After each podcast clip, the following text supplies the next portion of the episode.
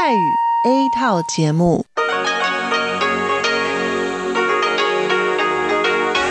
ที่นี่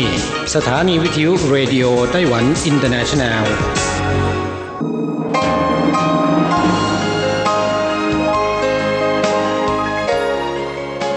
กลับมาฟังขณะนี้ท่านกำลังอยู่กับรายการภาคภาษาไทยเรดิโอไต้หวันอินเตอร์เนชันแนลหรือ RTI ออกกระจายเสียงจากกรุงไทเปไต้หวันสาธารณรัฐจีน เป็นประจำทุกวันนะครับ นอกจากรับฟังทางเครื่องรับวิทยุได้แล้ว ยังสามารถรับฟังรายการผ่านระบบออนไลน์ได้ที่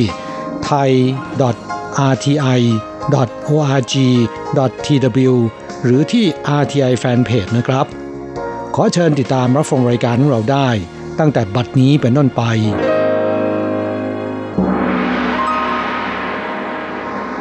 สวัสดีครับผู้ฟังที่รักและคิดถึงทุกท่านกระผมอโศกศรีจันทร์พร้อมกับคุณอัญชันกลับมาพบกับผู้ฟังอีกเช่นเคยนะครับ ในช่วงของสโมสรผู้ฟัง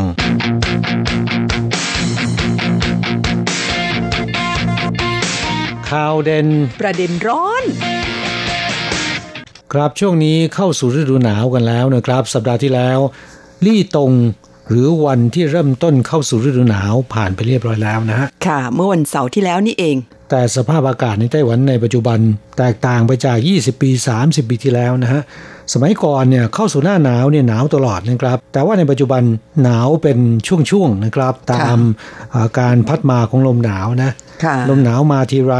อากาศก็จะหนาวเย็นลงอย่างขั้วภาพ พอลมหนาวอ่อนกำลังลงไปเนี่ยอากาศก็จะกลับมาอบอุ่นนะค่ะอ่าทำให้การปรับตัวของร่างกายเนี่ยมันแทบจะไม่ทัน ใครที่ร่างกายอ่อนแอภูมิคุ้มกันต่ำเนี่ยก็จะไม่สบายได้ง่าย ๆนะคะครับเพราะฉะนั้นช่วงนี้จึงเตือนเพื่อนผู้ฟังของเราที่เมืองไทยก็ตามนะครับ ได้ข่าวว่า ที่เมืองไทยก็เข้าสู่หน้าหนาวแล้วเช่นกันนะค่ะต้องดูแลสุขภาพนะครับ หน้าหนาวปีนี้น่ากังวลเป็นอย่างยิ่งนะคะ นอกจากเรื่องของโรคระบาดโรคโควิด แล้วก็โรคไข้หวัดใหญ่ ซึ่งตอนนี้ก็เริ่มที่จะระบาดรุนแรงขึ้นไต้หวันยังมีความวิตกกังวลอีกเรื่องหนึ่งนั่นก็คือกลัวน้ำไม่พอใช้นะคะ ครับปีนี้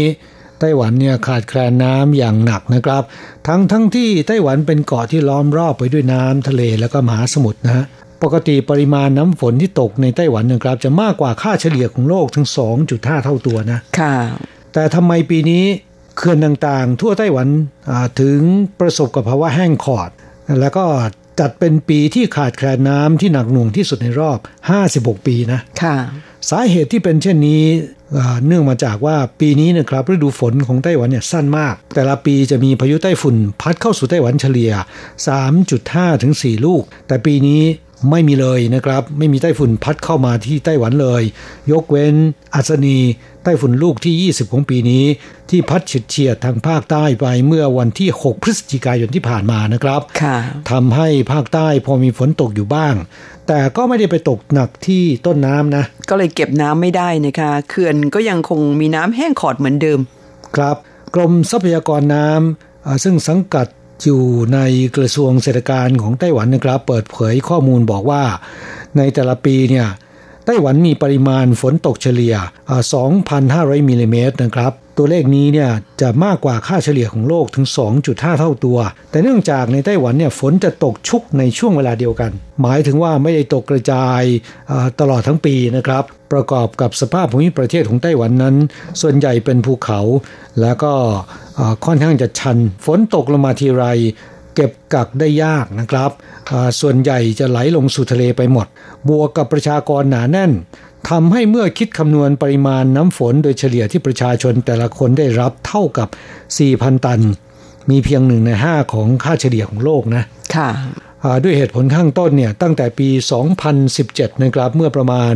3 ปีที่แล้ว กรมทรัพยากรน้ำของไต้หวันเนี่ยมีโครงการขุดบ่อน้ำบาดาลสำรองนะอ่าซึ่งเป็นบ่อน้ำขนาดใหญ่ ไว้ป้อนน้ำอุปโภคบริโภคในยามฉุกเฉิน จนถึงสิ้นเดือนตุลาคมที่ผ่านมานี้นะครับ ในเถาหยวนได้เปิดใช้บ่อน้ำบาดาลสำรองอที่ว่านี้นะครับ ป้อนน้ำให้ประชาชนไปแล้ว 15 บ่อด้วยกัน ขณะที่ซินจูเปิดไปแล้ว 2 บ่อ บ่อน้ำสำรองทั้ง 17 บ่อ ซึ่งมีระบบกรองน้ำให้สะอาดที่เรียกกันว่า Q Water สามารถป้อนน้ำให้ประชาชนในเถาหยวนและซินจูนำไปดื่มได้วันละ 8.69 ตัน ค่ะ แสดงให้เห็นว่าปีนี้น้ำมันขัดแคลนจริง ๆ นะคะ ครับ นอกจากนี้ยังมีบ่อน้ำบาดาลอยู่ระหว่างสร้างที่นครไทจงและผิงตง อีกหลายสิบบ่อนะครับ เมื่อแล้วเสร็จแล้วจะช่วยเพิ่มปริมาณการป้อนน้ำสะอาด ได้เพิ่มขึ้นถึงวันละ 7.78หมื่นตัน พอแก้ขัดได้นะคะ แต่ว่าถ้าหากว่า ยังคงไม่มีฝนมาตก แล้วก็น้ำในเขื่อนยังแห้งขอดลงไปเรื่อยๆ เนี่ย บ่อน้ำสำรองนี้ก็ไม่พอใช้นะคะครับ นอกจากบ่อน้ำบาดาลแล้วนะครับ บางเมืองเนี่ยเขาไม่อยากจะให้ขุดบ่อลงไปในใต้ดินนะ เพราะว่ากลัวแผ่นดินจะซุดนะคะครับ อย่างเช่นคนจางหัวเนี่ยเขาไม่ยอมเลย เพราะฉะนั้นนอกจากบ่อบาดาลแล้วนะครับ ยังมีโครงการสร้างบ่อเก็บน้ำขนาดใหญ่ในหลายเมือง โดยเฉพาะที่เมืองจางหัวนะครับ มีแท้งน้ำหรือว่าบ่อเก็บน้ำขนาดใหญ่สองบ่อด้วยกัน สร้างอยู่บนเขาปากว้าชันด้านหลังของพระพุทธรูปองค์ใหญ่ ที่คนงานไทยเรียกกันว่าพระดำนะครับ แท้งน้ำขนาดใหญ่นี้สามารถป้อนน้ำแท้งละ 40,000 ตัน รวมเป็น 80,000 ตัน เพียงพอสำหรับชาวเมืองจางหัวใช้ได้ในหนึ่งวัน แผนสร้างบ่อหรือว่าแท้งน้ำนี้นะครับ ก็ถือเป็นบ่อเก็บน้ำช่วยชีวิตที่มีความสำคัญมากเลยทีเดียวนะ ค่ะแหมฟังดูก็น่าเป็นห่วงเหมือนกันนะคะเรามาช่วยกันภาวนาให้มีฝนมาตกที่ไต้หวันเร็วๆค่ะ จะได้มีน้ำพอใช้ไปตลอดทั้งปี มาฟังเรื่องเบาๆกันบ้างค่ะวันนี้ดิฉันมีเรื่องของไข่ไก่มาเล่าให้ฟัง ไข่ไก่เป็นอาหารในชีวิตประจำวัน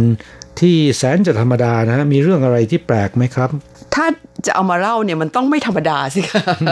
วันนี้จะเอาเรื่องของไข่ไก่ไฮโซมาเล่าให้ฟังยังไงครับ เนื่องจากว่าราคามันไฮโซมากคำว่าไฮโซในเมืองไทยนั้นดิฉันมีความรู้สึกว่าอะไรที่มันแพงๆเนี่ยเขาจะเรียกว่าไฮโซหมดนะคะไข่ไก่ชนิดนี้เนี่ยความจริงแล้ว ที่ไต้หวันเขาเรียกกันว่าไข่ไก่แชมปิยองนะคะเป็นภาษาฝรั่งเศสใช่ไหมคือที่เรียกว่าไข่ไก่แชมปิยอง เพราะว่าแม่ไก่ไข่นี่นะคะ กิน อาหารที่ผสมเห็ดแชมปิยอง ซึ่งเป็นเห็ดที่ราคาแพงนะคะแล้วก็เป็นเห็ดที่มีคุณค่าทางโภชนาการสูง แม่ไก่กินเข้าไปแล้วเนี่ยก็ไข่ออกมาเป็นไข่ ก็เลยเรียกกันว่าไข่แชมปิยองไงคะอ๋อนึกว่า ไก่ที่คุณว่านี้นะครับเขาจะเลี้ยงด้วยแชมเปญไม่ใช่ค่ะ แชมปิยองเนี่ยเป็นชื่อของเห็ดชนิดหนึ่งนะคะะเรียกกันว่าเห็ดแชมปิยอง ที่เมืองไทยก็มีนะคะความจริงแล้วต้นกำเนิดอยู่ที่ยุโรปเมื่อก่อนเนี่ยมันก็ราคาแพงมาก แต่เดี๋ยวนี้นั่นก็สามารถเพาะกันได้แล้วนะคะแต่ว่าต้องในสภาพภูมิอากาศที่เหมาะสมอย่างเมืองไทยเนี่ยก็เริ่มเพาะกันได้แล้วเห็นที่มหาลัยแม่โจ้เนี่ยนะคะเขามีการเพาะพันธุ์นะคะ มาพูดถึงไข่ไก่แชมปิยองที่ดิฉันบอกไข่ไก่ไฮโซกันต่อนะคะไข่ไก่ยี่ห้อนี้ทำไมมันถึงไฮโซ แล้วก็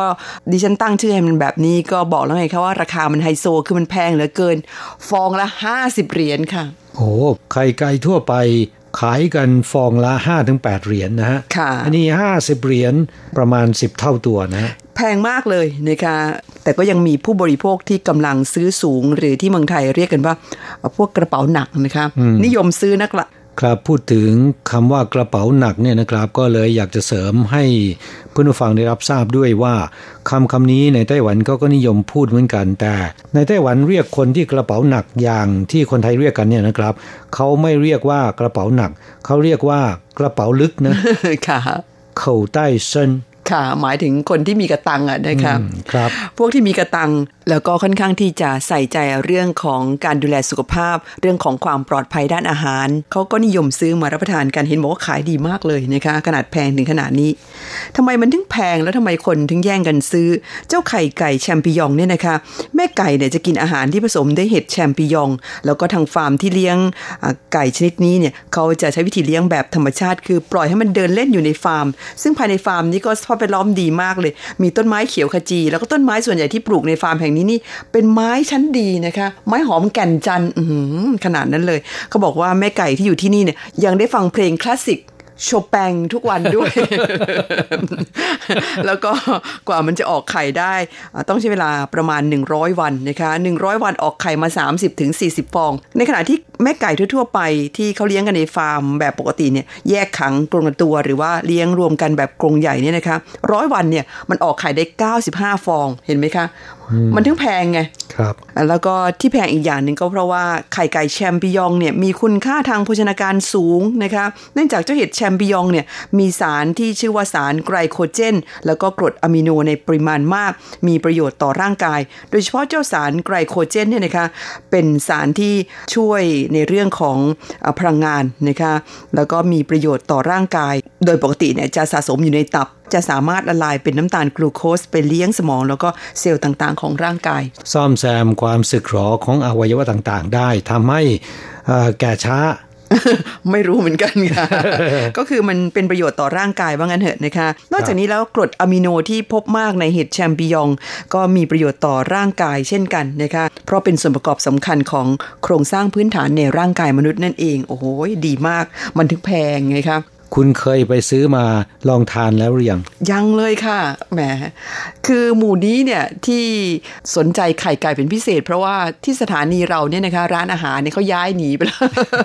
ดิฉันก็เลยต้องทำกับข้าวมาทานเองต้องหิ้วปิ่นโตมาจากที่บ้าน เพราะฉะนั้นไข่ไก่นี่เป็นเมนูโปรดแล้วก็ทำได้สะดวกหน่อยนะคะก็เลยซื้อไข่ไก่บ่อยเป็นพิเศษ ช่วงนี้พอดีทีวีไต้หวันเนี่ยเขารายงานเรื่องของไข่ไก่แชมปิยองโอ้ยดิฉันปิ๊งเลยโอ้ยอะไรมันจะเลิศขนาดนั้นนะคะฟังราคาแล้วต้องถอย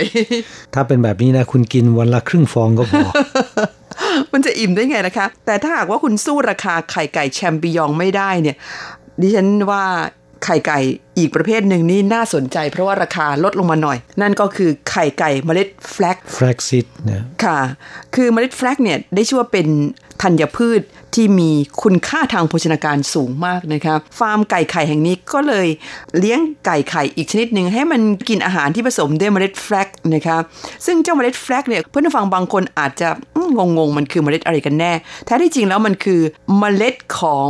ต้นปอป่าน โดยต้นปอป่านชนิดนี้เนี่ยเส้นใยของมันเนี่ยสามารถนำไปผลิตเป็นผ้าลินินได้นะคะ อย่างฟาร์มเลี้ยงไก่ในไต้หวันที่เขาผลิต ไข่ไก่ชนิดนี้ออกมาขายเนี่ยนำเข้าเมล็ดแฟลกจากที่ประเทศฝรั่งเศส เมล็ดแฟลกนั้นอุดมไปด้วยเส้นใยอาหาร แล้วก็กรดไขมันโอเมก้า 3 นะคะ ซึ่งมีประโยชน์ต่อร่างกายมาก ไก่ที่กินอาหาร ผสมด้วยเมล็ดแฟลกเนี่ยไข่ออกมา แล้วเราไปกินไข่ มันก็จะเป็นประโยชน์ต่อร่างกาย แต่ว่ามันไม่ค่อยแพงเท่าไหร่นะคะฟองละประมาณ 15-17 เหรียญแหมอันนี้ฉันเล็งแล้วว่าจะลอง เพราะว่ามันไม่แพงมาก ครับไข่ประเภทนี้เนี่ยเขาบอกว่าเหมาะสำหรับคนที่เป็นโรคมะเร็ง โรคหัวใจ แล้วก็มีความดันโลหิตสูง สามารถที่จะควบคุมได้นะฮะค่ะ แล้วก็มีงานวิจัยบางตัวบอกว่าเมล็ดแฟลกในความจริงแล้ว มันต้านมะเร็งเต้านมได้ด้วยนะคะกระนั้นก็ตามนะคะ ต้องไปลองซะก่อน เราไม่ทราบว่ามันเป็นอย่างนั้นหรือเปล่าเนี่ยอันนี้ไม่รับรองนะคะกลับมาดูเรื่องของไข่ไก่กันต่อ ความจริงคนไต้หวันเนี่ยกินไข่ไก่เยอะเหมือนกันอ่าจากสถิติบอกว่าปีหนึ่งคนไต้หวันอ่าบริโภคไข่ไก่เฉลี่ยปีละ 315 ฟองต่อคน พอๆกับคนไทยนะคะคนไทยเห็นบอกว่ามีประมาณ 300 ฟองเอ่อผมปีละ600ฟอง เช้าฟองเย็นฟอง แล้วก็ในไต้หวันนั้นผลิตไข่ไก่ได้ปีละประมาณ 7,500 ล้านฟอง เพราะฉะนั้นในไต้หวันเนี่ยไข่ไก่เขาเพียงพอกับการบริโภคนะคะครับแต่ว่าไข่ไก่ที่ที่ฉันบอกไปเมื่อสักครู่นี้ไม่ว่าจะเป็นไข่ไก่แชมปิยองไข่ไก่เมล็ด flax หรือว่าไข่ไก่ที่เขาเลี้ยงกันแบบธรรมชาติเป็นไข่ออร์แกนิกเนี่ยนะคะผลิตได้ประมาณแค่ 1%เท่านั้น ครับยังมีโอกาสขยายตลาดทางด้านนี้อย่างมากเลยทีเดียวนะ ค่ะ เพราะว่าผู้คนในปัจจุบันนี้ให้ความสำคัญเกี่ยวกับเรื่องของความปลอดภัยด้านอาหาร ดิฉันว่าในอนาคตเนี่ยต้องมีฟาร์มไก่ไข่อีกหลายฟาร์ม ลงทุนทำแบบนี้แน่นอน ครับอ่าเพื่อนผู้ฟังมีความคิดเห็นเกี่ยวกับเรื่องที่เรานำมาเล่าในวันนี้อย่างไร กรุณาเขียนเป็นจดหมาย อีเมล หรือคอมเมนต์ในเว็บในแฟนเพจของเราได้นะครับ รรมการกิจการชาวจีนพ้นทะเลของไต้หวัน ขอเชิญชวน ส่งผลงานเข้าร่วมประกวด ชิงรางวัลสื่อภาษาจีนในต่างประเทศ ซึ่งแบ่งเป็นรางวัลสื่อสิ่งพิมพ์ หรือสื่อโซเชียล และรางวัลสื่อวิทยุโดยหวังว่าจะเป็นการสนับสนุนสื่อภาษาจีนในต่างประเทศ ให้มีการนำเสนอข่าวสาร เกี่ยวกับความเพียรพยายาม และการบำเพ็ญตนให้เป็นประโยชน์ของชาวไต้หวันในทั่วทุกมุมโลก อันเป็นการผนึกกำลังชาวจีนพ้นทะเล เพื่อให้ทั่วโลกมองเห็นความสำคัญของไต้หวัน ผลงานที่ส่งเข้าร่วมการประกวดต้องเป็นข่าวภาษาจีน ที่นำเสนอในเชิงลึก และแสดงเห็นถึงความเป็นมืออาชีพ มีโอกาสคว้าเงินรางวัล 2,500 ดอลลาร์สหรัฐ รับสมัครผลงานตั้งแต่บัดนี้จนถึง 30 พฤศจิกายนนี้ หรือเข้าไปดูข้อมูลเพิ่มเติมได้จาก www.ocac.gov.tw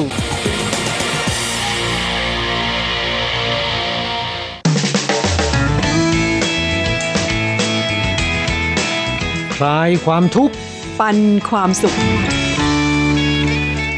ครับช่วงนี้มาตอบจดหมายของผู้ฟังนะครับ ฉบับแรกนั้นเป็นอีเมลจากคุณเมธิพัฒน์หรือโจนาธานคงนะครับเเขียนจดหมายเข้าสู่รายการเป็นอีเมล ลงวันที่ 12 ตุลาคมที่ผ่านมานี้นะครับ คุณเมธิพัฒน์บอกว่า สวัสดีครับ คุณโศกคุณอัญชันที่คิดถึง ผมใช้ความพยายามอย่างมากในการบีบบังคับตัวเองให้เขียนอีเมล ฉบับนี้ หลังจากที่ผัดผ่อนผัดวันประกันพรุ่งมาตลอด ผัดมันอยู่อย่างนั้นแหละ ถ้าเป็นข้าวผัดคงกินกันจนอิ่มพุงกลางไปแล้วนะครับ อิ่มไปหลายวันก็ต้องขอขอบคุณคุณเมธิพัฒน์นะครับที่บีบบังคับตัวเองให้ทำได้ถึงขนาดนี้นะ จดหมายอีเมลฉบับนี้เนี่ยเขียนมาตั้งสามสี่หน้านะค่ะสงสัยว่าอันมานานนะครับค่ะจดหมายของคุณเมธิพัฒน์ฉบับนี้นะครับ บอกว่าความจริงตั้งใจว่าจะเขียนมาบอกตั้งแต่สองสามสัปดาห์ที่แล้วครับ ตอนที่ทางสถานีส่งถุงหอมกับปากกาของ RTI มาให้ เป็นของที่ระลึกสำหรับ 100 คนที่แนะนำเกี่ยวกับ RTI ในแฟนเพจ วันที่ของมาถึงเนี่ยผมก็ชอบมากเลยผมกะว่าจะเขียนจดหมายเป็นอีเมลมาขอบคุณ แต่ก็ทำอะไรเรื่อยเปื่อย ไปจนถึงดึกแล้ว ก็บอกตัวเองว่าไม่เป็นไร เดี๋ยวคืนพรุ่งนี้เนี่ยค่อยเขียนกันแล้วกัน ก็เป็นอย่างนั้นต่อเนื่องมาราวๆสองสัปดาห์แล้วครับ ก็เลยไม่ได้เขียนสักทีนะแหมวันนี้เรื่องงามยามดีนะคะแสดงว่าจดหมายฉบับนี้เนี่ยเป็นสิริมงคลอย่างยิ่งนะค่ะเราบอกว่าพอจะเขียนเรื่องที่เคยอยากจะเล่า อยากจะบอก ตอนที่ได้ฟังรายการแล้ว มีประสบการณ์ที่อยากจะแชร์ หรือมีเรื่องอยากจะเล่าเนี่ย พอถึงตอนนี้ จะเขียนจริง ก็ลืมไปซะแล้วว่าจะเล่าเรื่องอะไรนะ ก็คงอาจจะไม่ได้เล่าอะไรมากนัก นอกจากจะพูดถึงสถานการณ์ของตัวเองและสถานการณ์ในกรุงเทพมหานครในขณะนี้ ครับเรื่องอประสบการณ์ของคุณเมธิพัฒน์เนี่ยผมคิดว่าหลายคนก็คงมีนะครับ รวมทั้งตัวกระผมด้วยนะขณะที่เราได้ฟังได้ยินอะไร เราคิดว่าเรื่องนี้น่าสนใจ และอยากจะนำไปเล่า จดจำไว้แล้วนะครับ ในสมองว่าเรื่องนี้แน่นอน จริง ๆ แล้วจะเขียนเตือนสติ เป็นลายลักษณ์อักษรนะครับ แต่บางครั้งก็คิดว่าแอม เรื่องนี้มันเรื่องใหญ่ ไม่จำเป็นต้องเขียนน่าจะจำได้ ไม่น่าจะลืมใช่ไหมครับไม่น่าจะลืมนะฮะแต่ถึงเวลาจะมาเล่าจริงๆเนี่ยลืมไปแล้วนะครับ มันเรื่องอะไรนะค่ะเพราะฉะนั้นแนะนำเพื่อนผู้ฟังว่า เวลาคิดอะไรได้ หรืออยากจะพูดอะไรนะครับ เราควรจะเขียนดูโน้ตไว้ก่อนนะค่ะ อย่างนั้นดีที่สุดนะครับ ไม่งั้นแล้วก็จะเหมือนอย่างคุณเมธิพัฒน์นี่แหละครับ คุณเมธิพัฒน์บอกว่าวันหนึ่ง ฟังรายการคุณอโศกบอกว่าตอนนี้อีเมลที่ส่งเข้าทางสถานีลดน้อยลงมาก ผมก็ตั้งใจว่าเดี๋ยวจะเขียนมาสักฉบับหนึ่ง เพื่อให้ทางผู้บริหารสถานีเห็นว่า RTI ภาคภาษาไทย ยังมีแฟนรายการประจำที่ยังรับฟังอยู่อย่างต่อเนื่องนะครับ แต่ไปไปมาก็เข้าอีรอบเดิมแหละครับ รอจนดึกกะว่าจะเขียนก่อนจะนอน กลายเป็นว่าพอดึกมากก็บอกตัวเองว่า เดี๋ยวคืนพรุ่งนี้ค่อยเขียนก็เลยผ่านยาวมาจนถึงตอนนี้แหละครับ เลยบอกตัวเองว่าไม่ได้แล้วอย่างน้อยเนี่ยต้องมีอีเมลส่งเข้าไป สักฉบับหนึ่งผู้บริหารสถานีจะได้มองเห็นว่า ยังมีผู้ฟังอีกจำนวนมากที่แอบฟังอยู่ โดยไม่มีเวลาเขียนจดหมายส่งมานะครับ ค่ะแรงสนับสนุนจากเพื่อนฟังที่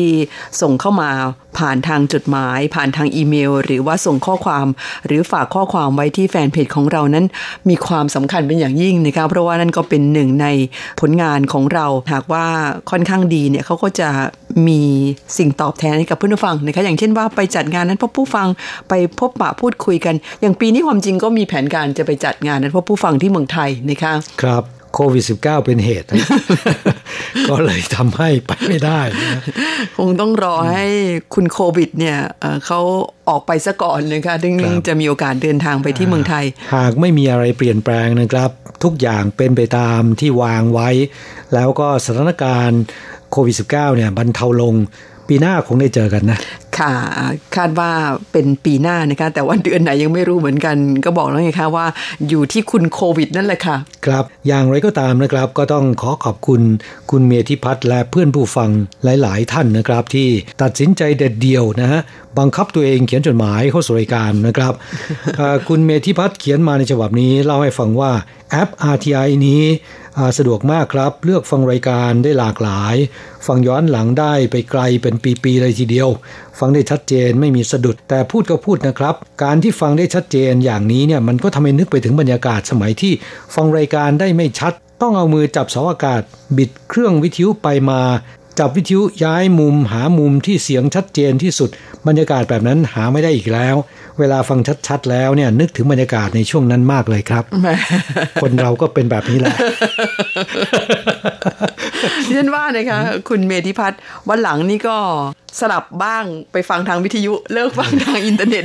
จะได้อารมณ์แบบเดิม และบอกว่าตอนนี้รับฟังผ่านแอปสะดวกมากครับ ถ้าไม่ได้ฟังรายการสดก็คลิกฟังย้อนหลังในแอป นอกจากจะฟังรายการภาคภาษาไทยแล้ว ก็ยังสามารถสลับภาษาเปลี่ยนไปฟังรายการภาคภาษาอื่นได้ด้วย ผมชอบแอบไปฟังรายการของภาคภาษาอินโดนีเซียด้วยครับ มีรายการสอนไทยอยู่ด้วย อาศัยความรู้ภาษามาเลเซีย อันมีน้อยนิด แต่ที่พอใกล้เคียงกันกับ ภาษาอินโดนีเซียก็พอจะจับใจความได้ จากสามภาษาที่พูดในรายการนั้นได้ความรู้ดีมากครับ เสียดายว่าความรู้ด้านภาษาอินโดนีเซียของผม น้อยนิดมาก จนไม่สามารถที่จะเขียนจดหมาย ไปให้กำลังใจผู้จัดทางฝั่งนั้นได้ ก็เลยกลายเป็นผู้ฟังที่แอบฟังรายการอยู่เงียบๆ ก็ขอแสดงความชื่นชมคุณเมธิพัฒน์นะครับ ที่เป็นผู้มีพรสวรรค์ในการเรียนรู้ภาษานะครับ ไม่ทราบว่าภาษามาเลเซียเนี่ยไปแอบเรียนมาตั้งแต่เมื่อไหร่นะ มีแฟนเป็นสาวมาเลเซียละสิท่านี่กำลังคิดอยู่นะ ค่ะ จดหมายของคุณเมธิพัฒน์ฉบับนี้ดิฉันรับมาอ่านต่อนะครับ เพราะว่ายังเหลืออีกหน้ากว่าๆบอกว่าช่วงนี้ผมใช้ชีวิตอยู่เงียบๆกับการนั่งอ่านหนังสือ แล้วก็นอนฟังรายการวิทยุอยู่บ้าน ไม่ทำอะไรเลย อยู่ในช่วงที่กำลังทำใจที่เสียคุณแม่ไป คุณแม่ผมเริ่มป่วยกลางเดือนพฤษภาคม มีก้อนเนื้อในสมอง พอไปฉายแสงมาแล้วก็สุดลง ผมกลับบ้านไปอยู่กับแม่ในโรงพยาบาลตั้งแต่วันที่ 18 กรกฎาคม ใช้ชีวิตกินอยู่หลับนอน ในโรงพยาบาล ถึงวันที่ 25 สิงหาคม เป็นวันที่คุณแม่เสียชีวิต ระหว่างนั้นนอกจากดูแลคุณแม่แล้วก็ยังฟังรายการตลอด แต่ไม่มีโอกาสได้เขียนอีเมลส่งมา เพราะยุ่งอยู่กับการดูแลคุณแม่ตลอด 24 ชั่วโมงใน 1 วัน แล้วก็ 7 วันใน 1 สัปดาห์ หลังจากคุณแม่เสียก็ยุ่งอยู่การจัดการงานศพค่ะก็ขอแสดงความเสียใจกับคุณเมธิพัฒน์ด้วยนะคะ ที่เสียคุณแม่ไปนะคะครับมีน้าล่ะช่วงหลังๆ ไม่ก็ได้เห็นคุณเมธิพัฒน์เขียนจดหมายเข้าสู่รายการนะครับ ก็เป็นเพราะว่าคุณแม่ไม่สบายนะฮะก็ขอแสดงความเสียใจกับคุณเมธิพัฒน์ด้วยนะฮะท่านไปสบายแล้วไม่ต้อง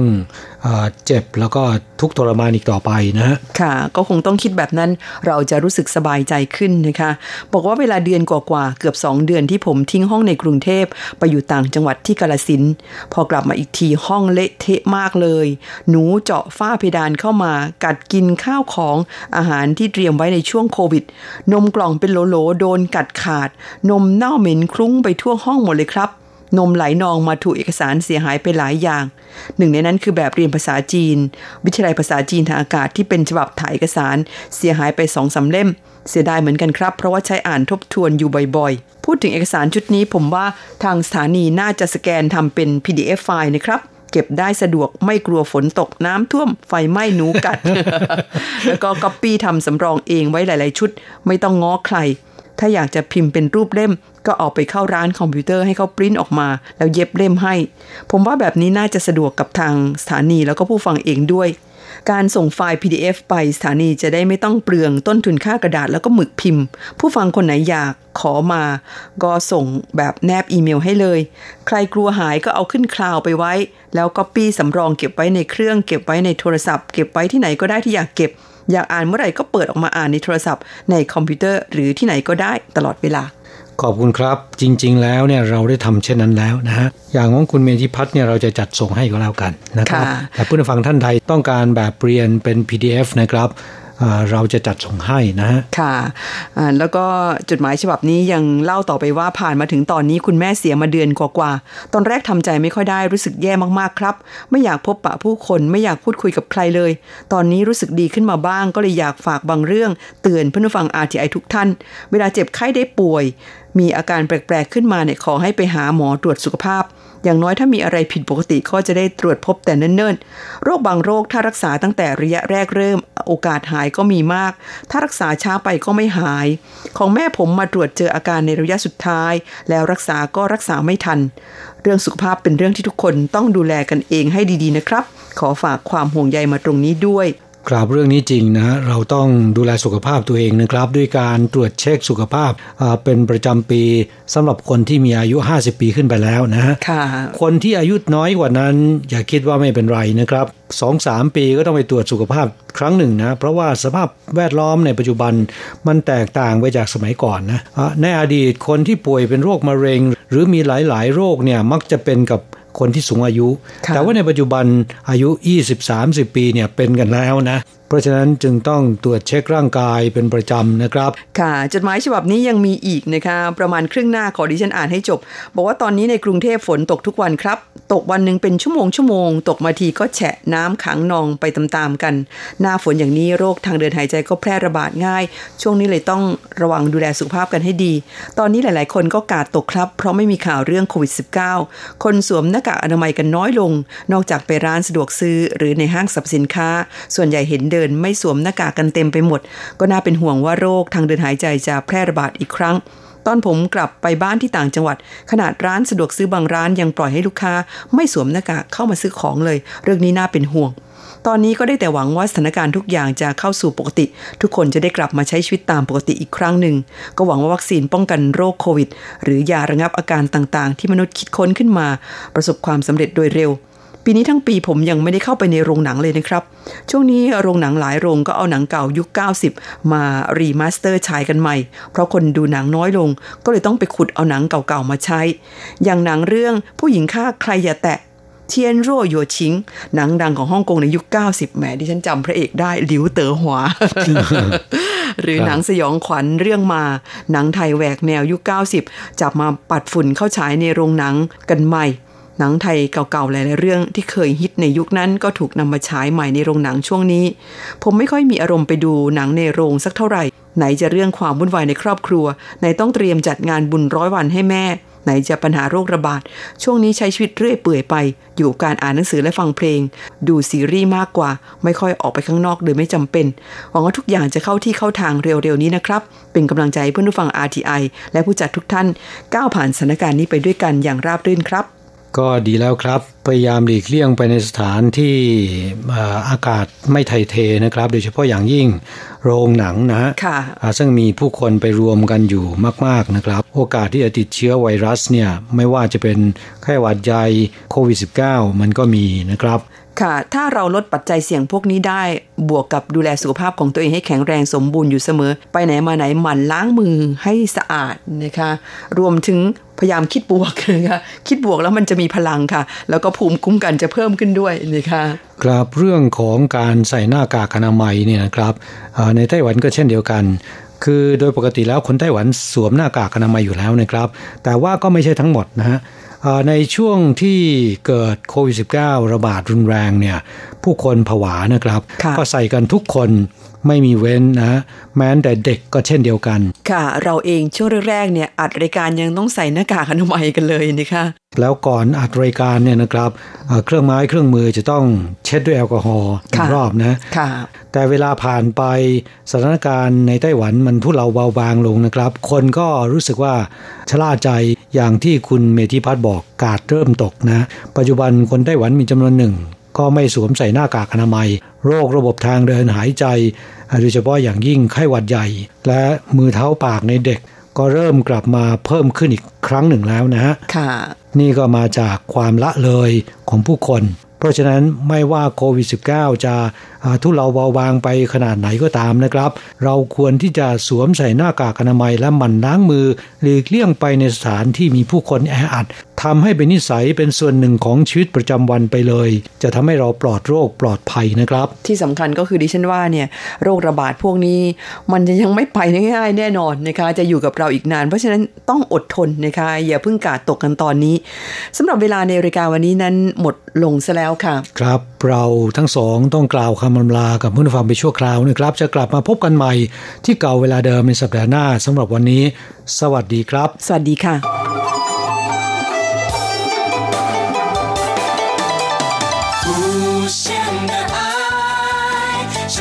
世界传开，永恒的关怀来自台湾之音。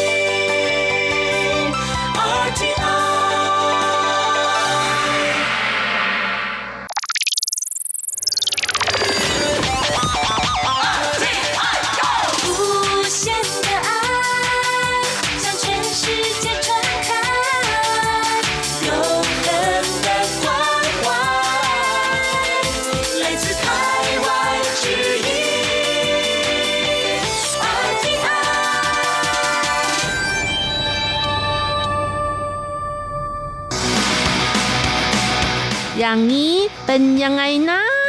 อ๋อ อย่างนี้เหรอ เฉินซงเซินวัย 86 ปี บริจาคข้าวสารให้แก่ผู้ได้อยโอกาส ผ่านมา 42 ปีไม่ขาดสาย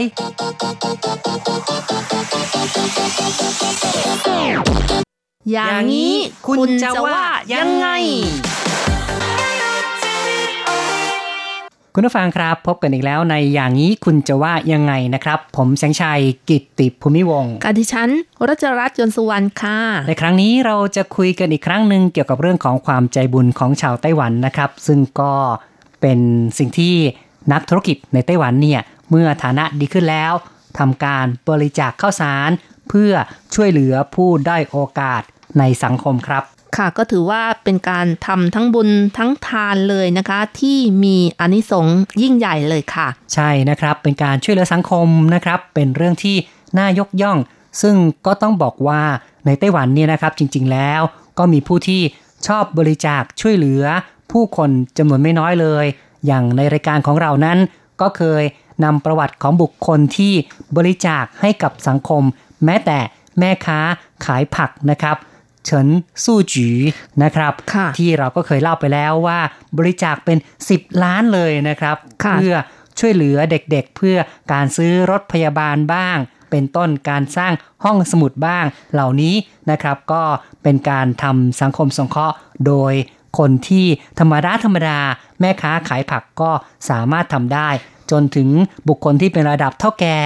หลายๆแห่งเลยนะครับ ก็ชอบที่จะบริจาคเป็นประจำ ในวันนี้ก็เป็นเรื่องราวของนายเฉินซงเซินนะครับ คนจีนบางคนนะคะในยุคที่อยู่ในอดีตนะคะ ก็คือมีฐานะยากจนนะคะ แต่พอโตขึ้นมีฐานะดีขึ้นแล้วนะคะก็มักจะทำทานค่ะ แล้วก็เป็นการตอบแทนสังคมด้วยค่ะ อย่างเรื่องราวข่าวสังคมในวันนี้นะคะ ก็เป็นเหตุการณ์ที่เกิดขึ้นที่เมืองเหมียวลี่ค่ะครับเราก็มาทำความรู้จักกับเมืองเหมียวลี่สักนิดนึงนะคะ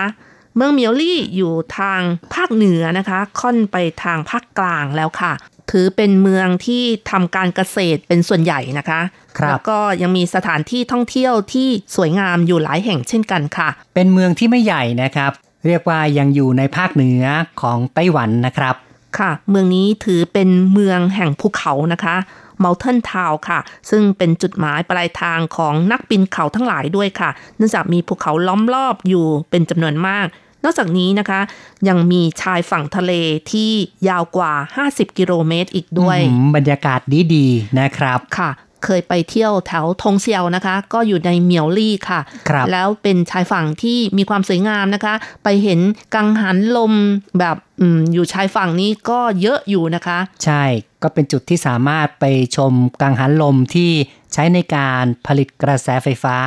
ครับค่ะ ที่ทงเซียวก็ยังมีศาลญี่ปุ่นอยู่แห่งหนึ่งนะคะ เป็นสถานที่ท่องเที่ยวที่คนชอบ ไปเที่ยวกันเป็นสถาปัตยกรรมแบบสไตล์ญี่ปุ่น เป็นโบราณสถานนะครับ ก็เป็นจุดที่ถือว่ามีความสำคัญทางประวัติศาสตร์ด้วยเช่นกันนะครับ ที่เมียวลี่นั้นกล่าวได้ว่าเป็นเมืองเกษตรกรรมมากกว่านะครับ อุตสาหกรรมนั้นไม่ค่อยจะมีเท่าไหร่นับว่าเป็นเมืองที่มีความสงบ สามารถไปใช้ชีวิตแบบเงียบๆเรียบๆง่าย ๆ ก็ได้เหมือนกันนะครับ ค่ะ เมืองเหมียวลี่นี่ส่วนใหญ่ก็เป็นชาวจีนแค่อาศัยอยู่ที่นี่นะคะ ชาวครับฮักกาค่ะ และที่นี่ก็ยังมีสถานีรถไฟเก่า อย่างเช่นเซิ่งซิงนะคะ ที่เป็นสถานที่ท่องเที่ยวอีกด้วยค่ะ เมื่อไปเดินเล่นนะคะ ก็จะเห็นสะพานหักหลงถึงคือเป็นเส้นทางรถไฟเก่านะครับ ปัจจุบันนี้หักขาดลงไปแล้วนะครับ ก็เหลือแต่เศษซาก ให้คนไปชมเส้นทางรถไฟโบราณได้ แล้วก็บริเวณใกล้เคียงก็มีการพัฒนาเส้นทางรถไฟใหม่สำหรับนักท่องเที่ยวที่ไปเที่ยวนะคะ สามารถนั่งชมวิวทิวทัศน์ได้ค่ะ ครับ เป็นการบูรณะฟื้นฟูเส้นทางรถไฟสายเก่าที่มีอยู่เนี่ยนะครับ ให้เป็นเส้นทางสำหรับการท่องเที่ยวครับ เอาละครับ เราก็แนะนำเมืองเมลลี่ให้คุณผู้ฟังได้รู้จักกันพอสังเขปต่อไปเรามาฟังเรื่องราวข่าวสังคมกันครับ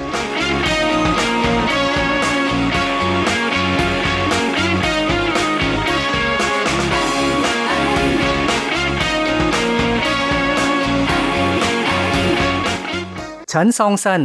วัย 86 ปี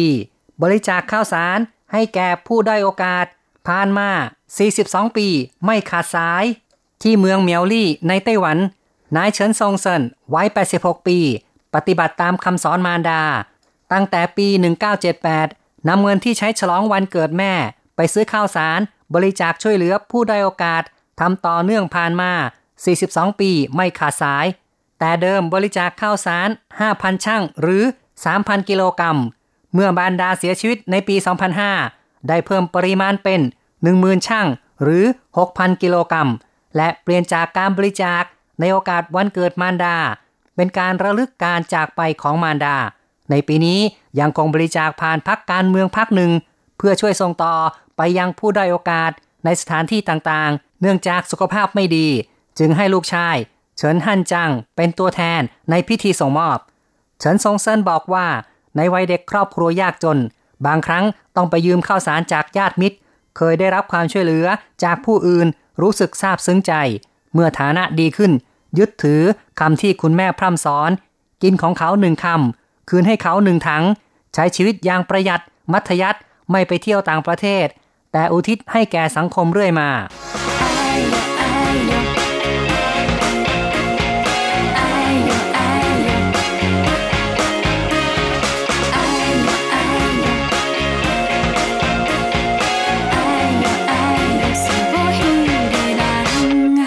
เป็นบุคคลที่น่ายกย่องจริง ๆ นะครับ นายเฉินซงเซินนะครับ เขาสามารถทำความดีติดต่อกันตั้ง 42 ปีเลยนะครับ ก็เป็นเรื่องที่เรียกว่าหาได้ยากเหมือนกันสำหรับคนที่มีความมั่นคง แน่วแน่ในการที่จะทำความดีต่อไปเรื่อยต่อไปค่ะเราก็มาฟังความคิดเห็นจากคุณผู้ฟังกันบ้าง เริ่มกันที่ทางโทรศัพท์นะคะๆใช่ครับ คุยกับคุณล่อเคอร์นะครับ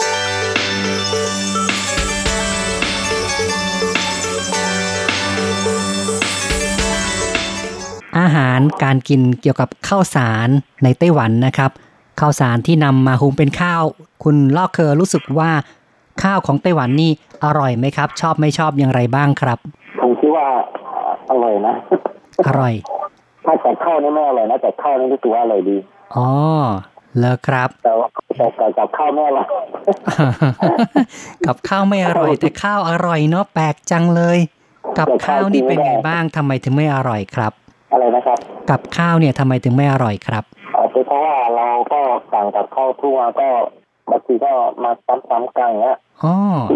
ซ้ำกินทุกวันอยู่แล้วครับผมๆแล้วก็ได้ดูใน Facebook ไหม FB ที่เราโพสต์เรื่องคนใจบุญบริจาคข้าวสาร ก็ผมก็คิดว่าเขาก็ได้ได้บุญก็จะคิดยังไงเขาก็ทำบุญก็ได้บุญอืมนะครับทำบุญก็ได้บุญเนาะนะคครัรับบผม คนเรานี่ควรจะช่วยเหลือสังคมอย่างไรบ้างครับ คุณล่อเคอคิดว่าอย่างไรครับมุมมองของเราก็คือเอาตัวแรกก่อนแล้วค่อยจะมองคนอื่นมากกว่าครับอ๋อก็ถูกต้องนะนะครับ ก็คือต้องให้ตัวเรารอดก่อนแล้วเราก็จะมีแรงไปช่วยคนอื่นได้เนาะใช่ใช่ใช่ใช่ตรงนี้เรามองไม่เห็นอะไร ก็สรุปว่าตั้งหน้าตั้งตาทำวันนี้ครับผมให้ดีที่สุดด้วยนะครับ ครับผมครับผมครับผมครับ ก็ขอบคุณเนาะที่คุยกับเรานะครับครับผมครับผมครับสวัสดีครับ มีความสุขมากๆนะครับสวัสดีครับครับสวัสดีครับ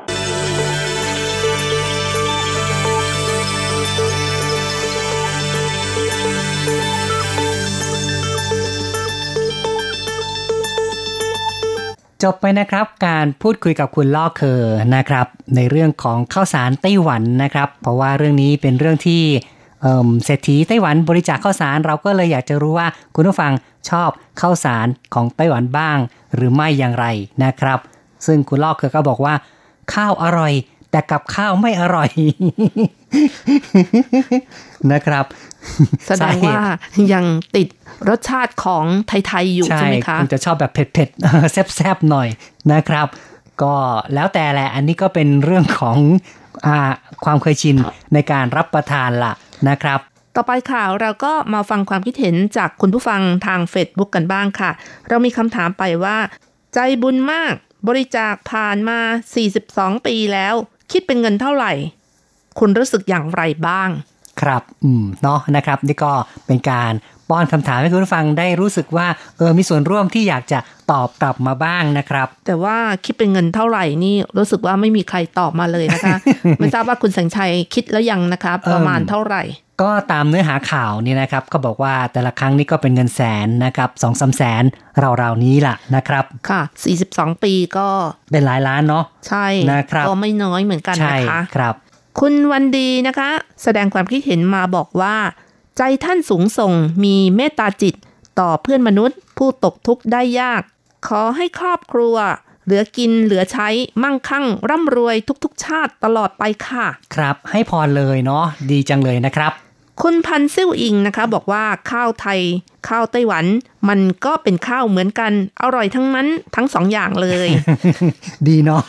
แบบนี้ตอบแบบนักการทูตนะครับ ไม่ให้ช้ำไม่ให้ขุนทั้งสองฝ่ายเลยนะครับ ค่ะ เพราะว่าเรามีคำถามไปว่าข้าวไทยกับข้าวไต้หวันอันไหนอร่อยกว่ากันด้วยนะคะ ใช่ครับ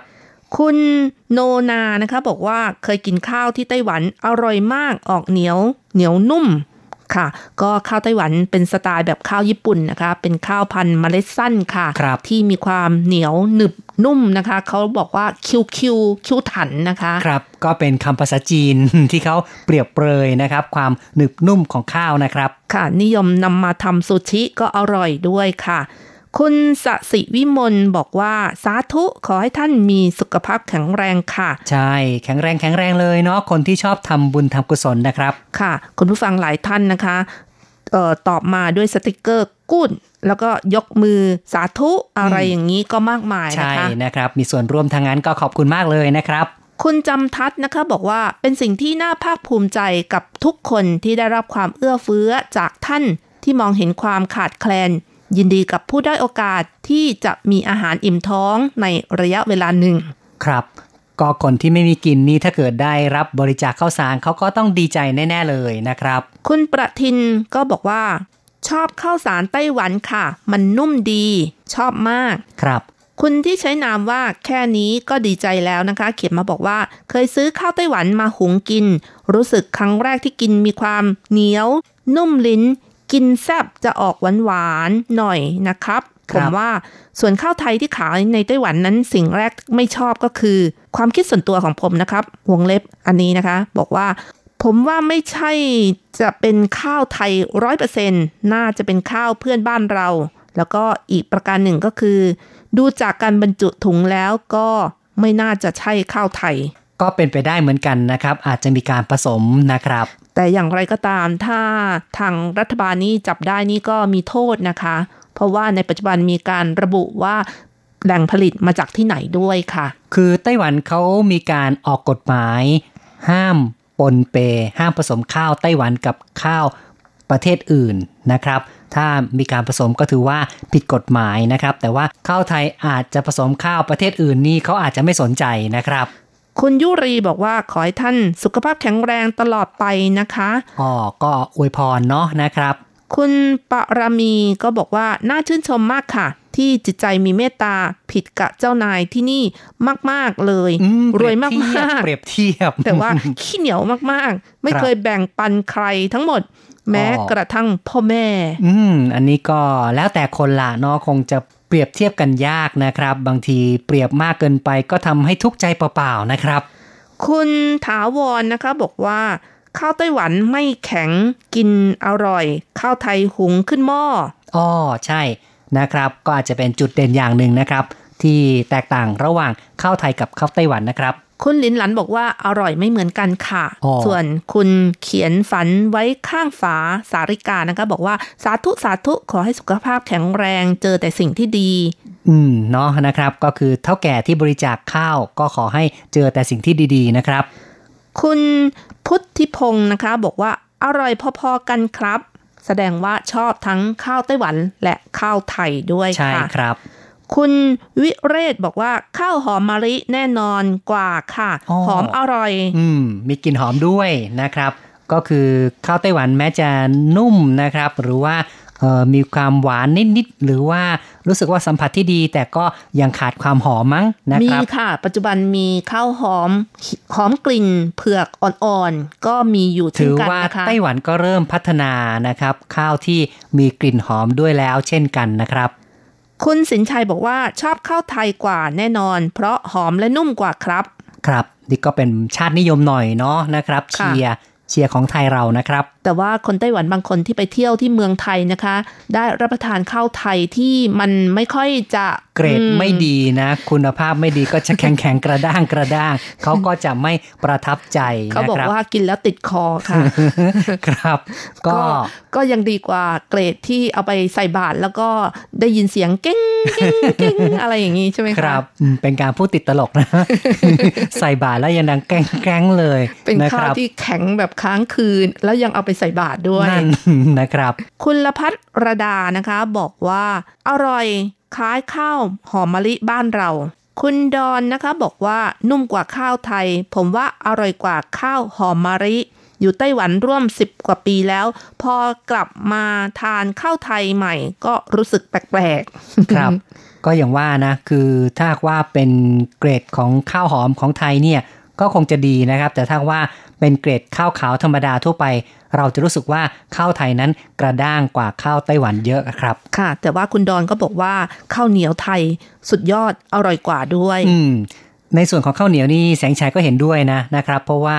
คุณภาพข้าวเหนียวไทยนั้น เป็นข้าวเหนียวแบบเมล็ดยาว แล้วก็หุงมาแล้ว จะมีความนุ่มมากนะครับ ส่วนข้าวเหนียวไต้หวันเนี่ยมันก็อาจจะลักษณะที่ว่า เป็นข้าวเหนียวเมล็ดสั้นเนี่ยนะครับ แล้วก็กระด้างกว่านะครับ คุณหลี่อี้เจินนะคะ ก็เขียนมาบอกว่าในความคิดของดิฉันข้าวประเทศไหนก็อร่อยทั้งนั้น มันอยู่ที่คนกินว่าคุณกินแล้วและคุณคิดว่าข้าวนี้อร่อย ไม่ว่าข้าวประเทศไหน มันก็มียางหรือที่เรียกกันว่าน้ำข้าว เพื่อที่กินแล้วประทังความหิวทำให้ไม่ต้องผอมตายค่ะ อืมพูดมีเหตุผลเนาะ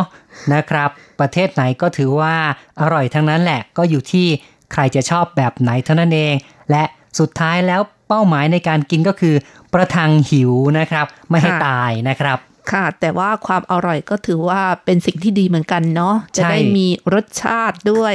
ต่อด้วยคุณที่ใช้นามว่าฟ้ามืดนะคะ บอกว่าจากที่ผมอยู่ไต้หวันมา 12 ปี ก็ถือว่าอร่อยนะ แต่แตกต่างกันนิดหน่อยที่มีความนุ่ม แต่ก็ถือว่าเป็นอาหารหลักของชนพื้นเมือง ชาวไต้หวันอย่างดีครับ ขอบคุณที่เลี้ยงผมมา 12 ปีอืมมีโอกาสอยากกลับไปอีกครับ ครับ นี่ก็สำนึกในบุญคุณเนาะที่เคยมาทำงานในไต้หวันนะครับ อ๋อสำนึกในบุญคุณอย่างที่เรากล่าวไว้ในข่าวสังคมบอกว่า กินของเขาหนึ่งคำคืนให้เขาหนึ่งถังใช่ไหมคะ ชื่อเหรินอีโคหวานเหรินอีโตนะคะ ครับ ก็เป็นสิ่งที่เท่าแก่นะครับ เฉินซงเซินเนี่ยเขาก็ยึดถือว่าได้รับความช่วยเหลือจากคนอื่นมานั้น ได้มาหนึ่งส่วนเนี่ยคืนไปหลายๆเท่าเลยนะครับ คุณสิริกัญญานะคะ เขียนมาบอกว่ามีเอกลักษณ์ของความอร่อยหอมนุ่มต่างกันค่ะ ข้าวสารไทย เช่น ข้าวหอมมะลิเมื่อหุงสุกแล้วจะมีกลิ่นหอมและอร่อย ส่วนข้าวสารของไต้หวัน เมื่อหุงสุกแล้ว มีกลิ่นหอมเหนียวนุ่ม และเหมาะกับการใช้ตะเกียบคีบ มีรสชาติอร่อยไม่แพ้กันกับข้าวไทยเมื่อหุงสุกแล้ว อืมครับ ก็คือข้าวไต้หวันนั้นจะมีความเหนียวนะครับ เพราะฉะนั้นเนี่ยสามารถใช้ตะเกียบในการคีบเพื่อรับประทานได้นะครับ ค่ะ ถ้าพูดถึงข้าวไต้หวันแล้วนี่ ก็ถือว่าไต้หวันมีการพัฒนาแล้วก็ต่อยอดของพันธุ์ข้าวอยู่ตลอดเวลาไม่ขาดสายเลยนะคะ มีการพัฒนาพันธุ์ใหม่ ๆ มากขึ้นเรื่อยๆนะครับ แต่เนื่องจากว่ามีการยกระดับคุณภาพชีวิตที่ดีขึ้นนะคะ อีกทั้งความเคยชินในการบริโภคที่ค่อนข้างเปลี่ยนแปลง หันไปบริโภคอาหารประเภทอื่นมากขึ้น ก็ทำให้คนไต้หวันนี่บริโภคข้าวน้อยลงไปเรื่อยๆนะคะ เป็นแนวโน้ม กล่าวได้ว่าเป็นแนวโน้มในสังคมไต้หวันที่การบริโภคข้าวน้อยลง เพราะว่าคนหันไปรับประทานขนมปังบ้างนะครับ หันไปทานเอ่อประเภทเส้นสปาเกตตี้บ้างเอ่ย และอีกอย่างหนึ่งคือคำนึงถึงสุขภาพ การรับประทานข้าวมากเกินไปเขาก็กลัวอ้วนนะครับ ก็เลยรับประทานน้อยลง แต่ว่ากินกลับมากขึ้น กินผักกินเนื้อนี่ก็มากขึ้นนะครับโอ้แต่ก็ทำให้อ้วนเหมือนกันนะคะ ถ้ากินมากเกินไปค่ะครับจริงๆ แล้วในไต้หวันก็มีข้าวหอมอยู่เช่นกันนะคะ อย่างที่บอกแล้วค่ะ ข้าวหอมในไต้หวันแบ่งเป็น 3 ประเภทใหญ่ ๆ ประเภทแรกก็คือ ข้าวหอมกลิ่นเผือก ที่คนไต้หวันคุ้นเคยและรู้จักกันมากเลยนะคะ ประเภทที่ 2 เป็นข้าวกลิ่นหอม พืชสมุนไพรหรือพืชล้มลุกนะคะ ส่วนประเภทที่ 3 ก็เป็นข้าวหอมกลิ่นดอกไม้ ซึ่งปัจจุบันก็กำลังพัฒนาต่อยอดอยู่เช่นกันค่ะ ครับ ก็นับว่าเป็นการพัฒนาข้าวให้มีคุณภาพดีขึ้น แล้วก็มีกลิ่นหอมนะครับ แต่ที่จริงเนี่ยนะครับในไต้หวันนั้นก็ยังรับประทานข้าวแบบทั่วไปที่ไม่ได้มีกลิ่นหอมนะครับ เป็นข้าวพันธุ์ไทยนั้นเบอร์ 11 ครับ เป็นข้าวพันธุ์เมล็ดสั้นที่ขายในท้องตลาดทั่วไปนะครับ ค่ะต่อไปค่ะ เราก็มาฟังความคิดเห็นจากคุณผู้ฟังทางอีเมลกันบ้างค่ะ เริ่มกันที่คุณชัยนรงค์สุจิรพรนะคะ เขียนมาบอกว่า การทำบุญกุศลมีอยู่หลากหลายรูปแบบ แล้วแต่คนจะคิดขึ้นมา การทำทานให้ผู้ด้อยโอกาสกว่า ก็ถือเป็นอีกรูปแบบหนึ่งนะคะ ใช่เลยนะครับ อาจารย์เกษมทั้งทองเขียนมาบอกว่า การทำบุญด้วยการให้เป็นส่วนหนึ่งของการปฏิบัติของชาวพุทธ นั่นก็คือ ทานศีลภาวนานั่นเองการทำทานโดยบริจาคข้าวสาร 10,000 ช่างหรือประมาณ 6,000 กิโลกรัมนั้น ก็คงจะหลายกระสอบอยู่ ในเมืองไทยจะเห็นได้ว่าตามศาลเจ้าที่มีงานเทกระจาดแจกข้าวสารคนละถุงถุงละประมาณ 5 กิโลกรัม ส่วนงานวันเกิดมักจะแจกเงินสด เช่น เศรษฐีที่จังหวัดอุดรธานี แจกเงินคนละ 300 บาท มีคนไปรอรับ แจกนับพันคน มานับ 10 ปีแล้ว ครับในไทยก็มีเศรษฐีใจบุญไม่น้อยเหมือนกันนะครับค่ะอาจารย์เกษมก็ยังบอกด้วยว่าตัวเองนั้น เมื่อถึงวันเกิดครบ 65 ปี ก็ทำเป็นถุงยังชีพประกอบด้วยข้าวสารอาหารแห้งจำนวนเท่ากับอายุ แจกให้คนที่เดินผ่านหน้าบ้านที่ทำเป็นร้านขายของชำโอ้ดีมากเลยนะครับเนี่ยก็เรียกว่าเป็นการสร้างมิตรผูกมิตรกับบุคคลในชุมชนด้วยนะครับ แล้วก็ปรากฏว่าถูกลอตเตอรี่เลขท้าย 2 ตัวล่าง 65จำนวน 14 ใบ เป็นเงิน 28,000 บาท ซึ่งมากกว่าลงทุนแจกวันนั้นซะอีก นะครับ เรียกว่าผลบุญนี่ส่งผลทันตาเห็นเลยนะครับอันนี้เป็นสิ่งที่ผู้คนชื่นชอบมากเลยนะคะ ทำบุญก็เห็นผลทันตา ต่อไปค่ะ คุณอิทธิกรตั้งจิโรธนานะคะ เขียนมาบอกว่า ขอคารวะและชื่นชมในการเสียสละแก่เพื่อนร่วมโลกที่ได้ทำมาช้านาน ขอผลบุญที่ท่านได้ทำขอสิ่งศักดิ์สิทธิ์จงประทานพรให้ทุกๆ คนในครอบครัว จงประสบแต่ความสุขเจริญรุ่งเรือง มีพลานามัยสมบูรณ์แข็งแรงตลอดไปเป็นคำอวยพรที่ดีมากนะครับ ก็ขอให้แข็งแรงตลอดไปทุกๆ คนเนาะนะครับ คุณกำดอนนะคะ เขียนมาบอกว่าเป็นคนใจดีมาก ครับก็เป็นการแสดงความเห็นที่สั้นๆนะครับ แต่ก็มีความหมายที่ลึกซึ้งนะครับดีมากนะครับ คุณนภาอาตมกุลศรีนะคะ เขียนมาบอกว่าคำสอนของจีนดีมากค่ะ เหมือนแม่สอนจะให้ของคนอื่น ต้องให้ของที่ดีๆ ถ้ามีแบบนี้มากๆ สังคมคงดีขึ้นอย่างแน่นอน ถูกต้องเลยนะครับ สังคมจะอยู่ได้นั้นก็ต้องมีการให้ทานละนะครับ คนที่มีกำลังมากกว่า ต้องให้ทานให้ความช่วยเหลือ แก่ผู้ที่มีความอ่อนแอหรือว่าอยู่ในฐานะที่ด้อยกว่าครับ ก็จบไปนะครับ นานาความเห็นนานาทัศนะจากเพื่อนๆผู้ฟังของเรานะครับ ซึ่งได้แสดงความเห็นเข้ามา ก็ส่วนใหญ่จะชื่นชมเลยนะครับว่าเท่าแก่ท่านนี้ท่านเป็นคนที่มีความใจบุญอยากให้ท่านได้ มีชีวิตที่รุ่งเรืองมากขึ้นไปเรื่อยๆเลยนะครับ ก็เราจะมาพูดกันต่อนะครับ ในเรื่องของข้าวในไต้หวันดีกว่านะครับ ค่ะข้าวในไต้หวันนะคะ ตั้งแต่ปี 2017 เป็นต้นมานะคะ คณะกรรมการการเกษตรก็มีการทำการสุ่มตรวจการนำเข้าข้าวเหมือนกันนะคะ ทั้งนี้ทั้งนั้นนะคะก็พบว่ามีการนำพันธุ์ข้าวของไต้หวันเนี่ยไปปลูกในประเทศเอเชียตะวันออกเฉียงใต้เช่นกันค่ะ ใช่นะครับก็ถือว่าเป็นความหัวใสของพ่อค้านะครับ ในเมื่อชาวไต้หวัน ก็มีความชอบในข้าวไต้หวันเองอยู่แล้ว เรียกว่ามีตลาดที่คนนิยมอยู่แล้ว แต่ว่าต้นทุนในไต้หวันนั้นแพงกว่าต้นทุนในประเทศอื่นๆ โดยเฉพาะแน่นอนนะคะที่เวียดนามนะครับ ใช่ค่ะ ต้นทุนที่ปลูกในเวียดนามนี่กิโลกรรัมละ 18 เหรียญไต้หวัน แต่ว่าในไต้หวันนี่กิโลกรรัมละประมาณ 30ถึง30 กว่านะคะ เพราะฉะนั้นข้าวไต้หวันที่ปลูกในประเทศเอเชียตะวันออกเฉียงใต้ แล้วนำกลับมาขายในไต้หวันก็มีผลกำไรสูง ย่อมกระทบต่อตลาดราคาข้าวที่ปลูกในไต้หวันแน่นอนเลยค่ะ เพราะฉะนั้นทางการไต้หวันก็ต้องหาทางแก้ปัญหา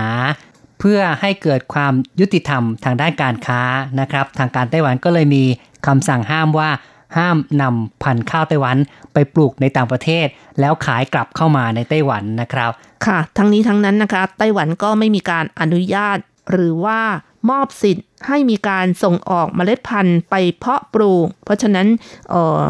การลักลอบไปนี่ก็ถือว่าเป็นการผิดกฎหมายค่ะ ใช่นะครับ คือไม่สามารถนำพันธุ์ข้าวไต้หวันไปปลูกในต่างประเทศได้ ถ้าหากว่าไม่ได้รับการมอบสิทธิ์ในพันธุ์พืชนะครับ พูดถึงการเพาะปลูกข้าวในไต้หวันนั้นกล่าวได้ว่าไต้หวันก็สามารถที่จะปลูกข้าวเพื่อเลี้ยงประชากรในประเทศได้อย่างพอเพียง แล้วก็ยังส่งขายไปต่างประเทศอย่างประเทศญี่ปุ่นนะคะ มักจะซื้อข้าวจากไต้หวัน เพราะว่าเป็นพันธุ์ข้าวที่ในอดีตนี่คนญี่ปุ่นก็มาปลูกที่นี่ แล้วก็รสชาติใกล้เคียงกันนั่นเองค่ะ ก็ใช่เลยนะครับ เพราะว่าญี่ปุ่นเนี่ยก็เป็นต้นตำรับข้าวพันธุ์ของญี่ปุ่นอยู่แล้ว ที่มาเผยแพร่ในไต้หวันนะครับ ย่อมจะมีความคุ้นเคยต่อข้าวพันธุ์แบบนี้ จึงทำให้ไต้หวันมีศักยภาพในการส่งออกไปญี่ปุ่นได้ เมื่อกี้พูดถึงว่าไต้หวันเนี่ยมีความสามารถในการเพาะปลูกเพื่อเลี้ยงประชากร คือหมายความว่าเพาะปลูกข้าวเพื่อเลี้ยงประชากรในประเทศได้ แต่ ในความเป็นจริงนั้นไต้หวันก็ยังมีการนำเข้าข้าวจากต่างประเทศอยู่นะครับ ทั้งนี้ทั้งนั้นเพราะว่าไต้หวันเป็นสมาชิกขององค์การการค้าโลก หรือว่า WTO ที่เปิดตั้งแต่ปี